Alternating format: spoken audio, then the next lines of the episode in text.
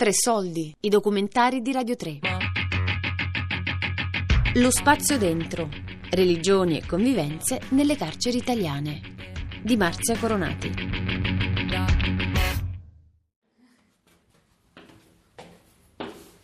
Aspetta, l'ultimo lo mando io. Grazie, vieni.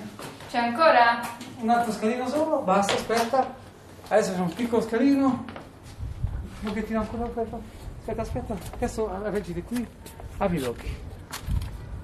Madonna, ragazzi.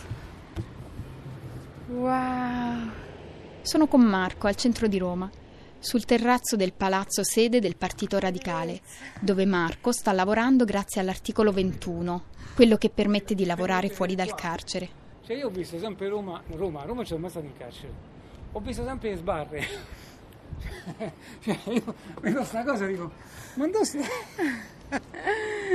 Ne valsa la pena? È bellissimo. Pochi piani più in basso, il giorno dopo Marco presenterà il suo romanzo Senza più cadere. Me ne ha regalata una copia, con una dedica. Senza più cadere, un senso di speranza per rialzarsi più forti. Beh, la- ah, quella giù giù giù. eh, è San Paolo, in fondo lì è San Paolo. 15 anni di carcere per reati contro il patrimonio, una fuga rocambolesca che mi racconta a microfoni spenti, un periodo di detenzione in Grecia, esperienze all'interno del carcere di teatro, radio, musica e poi i suoi libri. Ho iniziato a scrivere per non morire. Leggo nella quarta di copertina del libro che mi ha regalato. Anche lui, come molte delle persone che ho conosciuto in questa ricerca, ha perso il padre mentre era in carcere. Il problema qual è? Che quando muore una persona a te cara, tu ti aspetti che un tuo caro te lo dici in una maniera che tu lo assorbi questo dolore, no? E che te lo dice una persona che tu non conosci e ti dice guarda è morto tuo padre e basta, cioè ti lascia così. E poi la cosa che ti viene detta dopo, ma poi un po' di gocce. Io personalmente non ho bisogno, io ho la testa, mi piace pensare, mi piace la fantasia in tutte le parti del mondo, però voglio vivere anche il mio dolore da solo. Io mi sono chiuso da solo e ho il mio dolore. Però adesso, per esempio, in quest'altro carcere, quando vediamo che viene una suora, vuol dire che è morto qualcuno. E questo non è, non è bello, secondo me. Cioè, dare una notizia così personale, così dura, in quella situazione che tu non hai possibilità di dare qualcosa, perché tu sei chiuso dentro un muro, non è che puoi andare fuori e gridare. Che viene la suora piano piano e tu la vedi, eccola, chi è morto oggi? Questo noi facciamo quando arriva la sua suora. Facciamo il toto di chi è morto. E questo secondo me l'istituto dovrebbe trovare un altro modo. Cioè dovrebbe permettere, non so, a me un familiare di venirti, di dirti la notizia. Non che si fa che io telefono, guarda è morto il padre, che famo per permesso, che famo, ci pensa tutta un'altra persona e tu stai lì in balia e dici che è successo, dove vado, che faccio? Non sai nulla. Perché viene la suora quando è morto Adesso qualcuno. dovrebbe avere una suora, E nel caso di una persona musulmana o di un'altra religione? sempre la suora. è la suora che fa adesso questa da portavoce per dargli l'annunciazione che è morto qualcuno. Per me non è una cosa normale per una persona, cioè voglio dire, ma se io con questa suora non ci voglio parlare, non ci voglio avere questo rapporto, insomma, no? Io voglio tenermi il dolore che mi dice mio fratello, mia mamma, mio- miei figli, ma non che lo dice in estranea. E poi come te lo dicono? Guarda, fate coraggio, è morto tuo padre. Cioè, fate coraggio.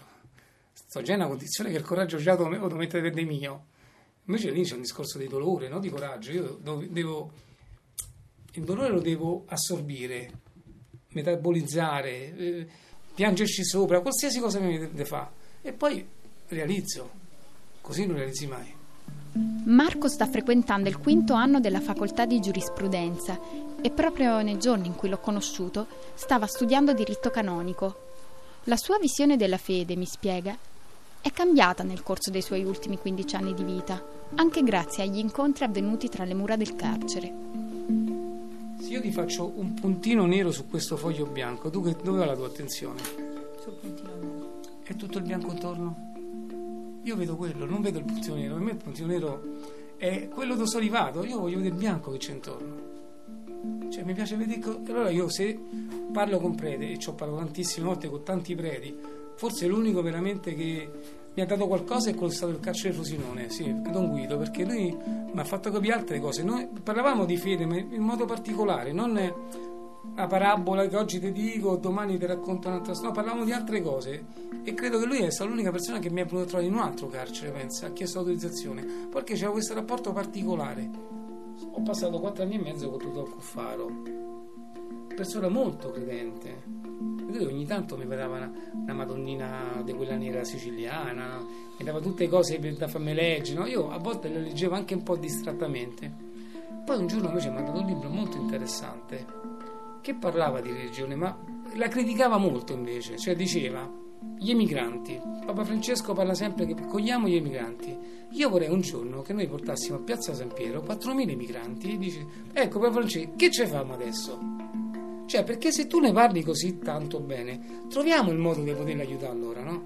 Cioè, oggi una delle, delle, comunità più importanti anche a livello economico è la Sant'Egidio, fa tantissimo, eh? sicuramente fa, fa, molto più di tante altre eh, cose eh, ecclesiastiche, però io non posso pensare che un ente ecclesiastico abbia dei fondi così importanti. Cioè, è, un, è una cosa che si contraddice da solo, secondo me, perché se devi dare ai poveri, perché c'è tutto quanto te? La pedofilia è un altro grosso problema dei preti io ne ho conosciuti già in carcere 4 o 5 che hanno questo problema, non uno. Che vanno a rompere le scatole ai ragazzetti di, di, di 20 anni. Ma sfacciatamente, no? Che, che, capito come? Questo è un problema che comunque esiste anche nel carcere. È un problema serio. Che tutti attappano, lo sanno tutti, però tutti attappano gli occhi.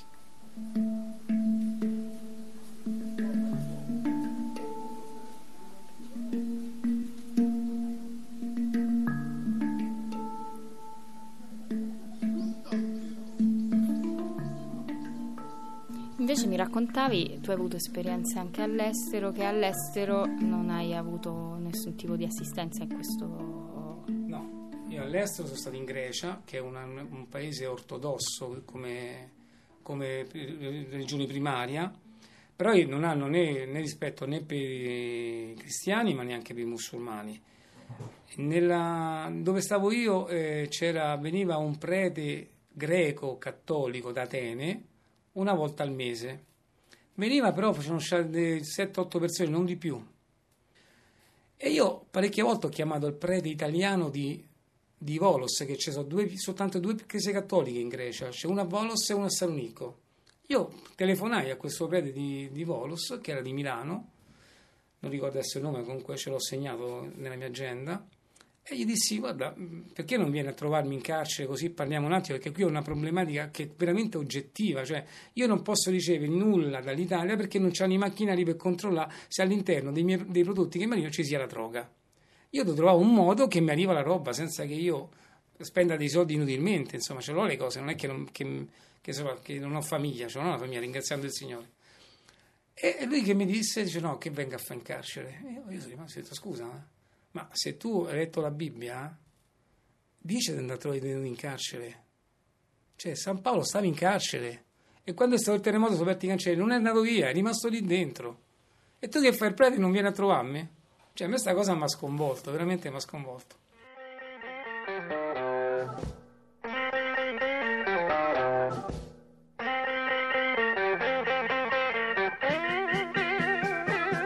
Ti è mai capitato di avere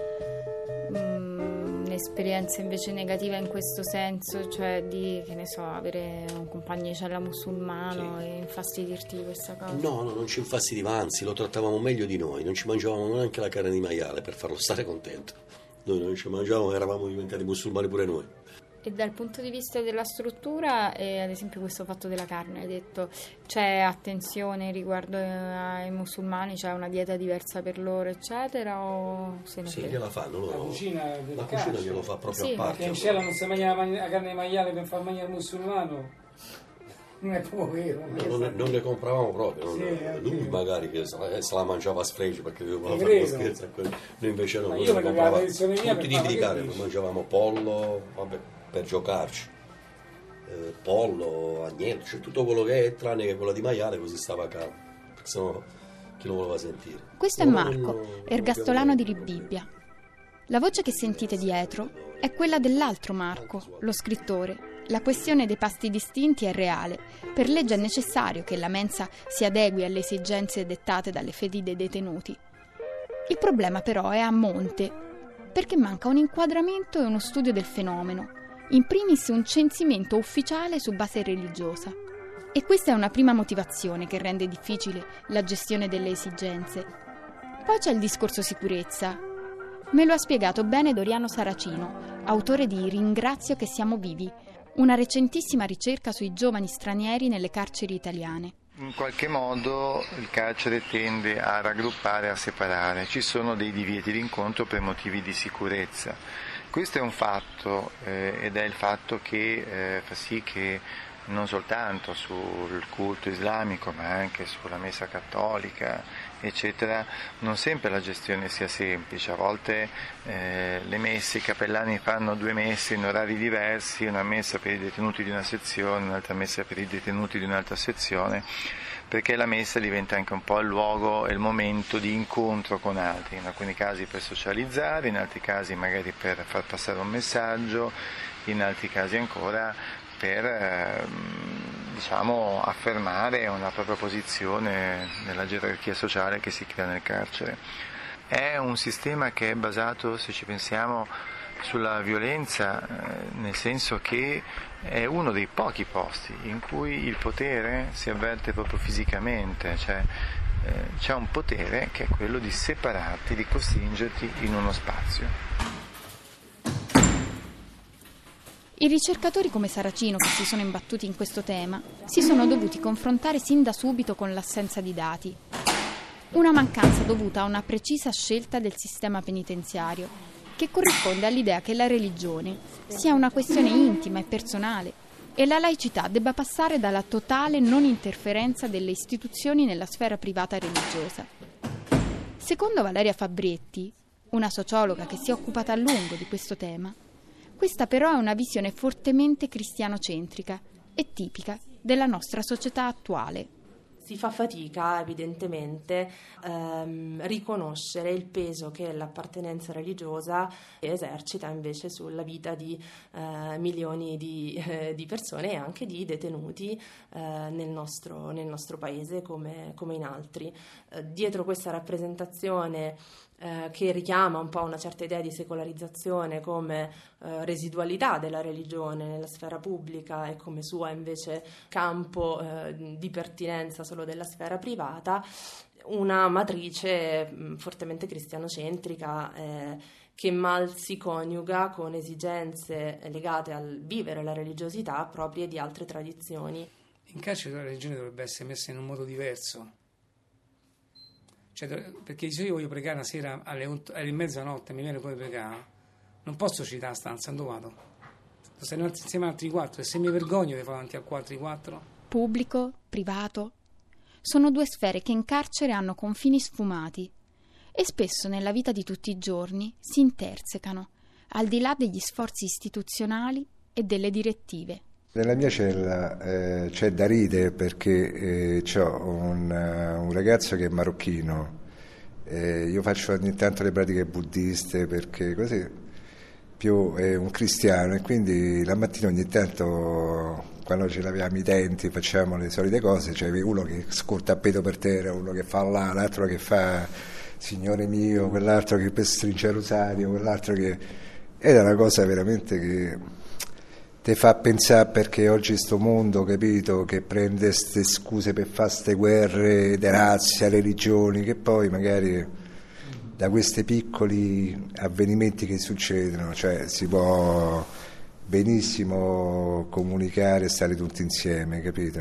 Per esempio un'altra cosa che secondo me è molto sbagliata, cioè mettere due cristiani con tre musulmani nella stessa stanza e questi ogni tanto si mettono per terra perché vanno verso l'orizzonte e pregano e quell'altro non possono camminare in stanza perché dove vanno? Cioè, pure questa è tutta una storia che n- non è corretto, non, è, non c'è una buona divisione di queste cose. Nel corso della mia ricerca mi è capitato spesso di parlare con i detenuti della relazione con le persone di fede musulmana. Tra tutti mi ha colpito molto il racconto di Juan Dario Bonetti. Forse qualcuno lo ricorderà nella parte di Decio in Cesare deve morire, il film del 2012 dei fratelli italiani. Italo-argentino, ha trascorso un periodo di detenzione nel carcere di Madrid, dove aveva il compito di portare da mangiare agli accusati dell'attentato del 2004. Lo abbiamo incontrato di fronte al bar della Facoltà di Lettere dell'Università di Tor Vergata, a Roma, dove sta studiando per laurearsi in filosofia. Sono praticamente 100 giorni che sono libero. Dopo una detenzione di 16 anni. Domani ascolterete anche la sua storia. Lo spazio dentro. Religioni e convivenze nelle carceri italiane. Di Marzia Coronati. Tutte le puntate sul sito di Radio 3 o sulla nuova app RaiPlay Radio.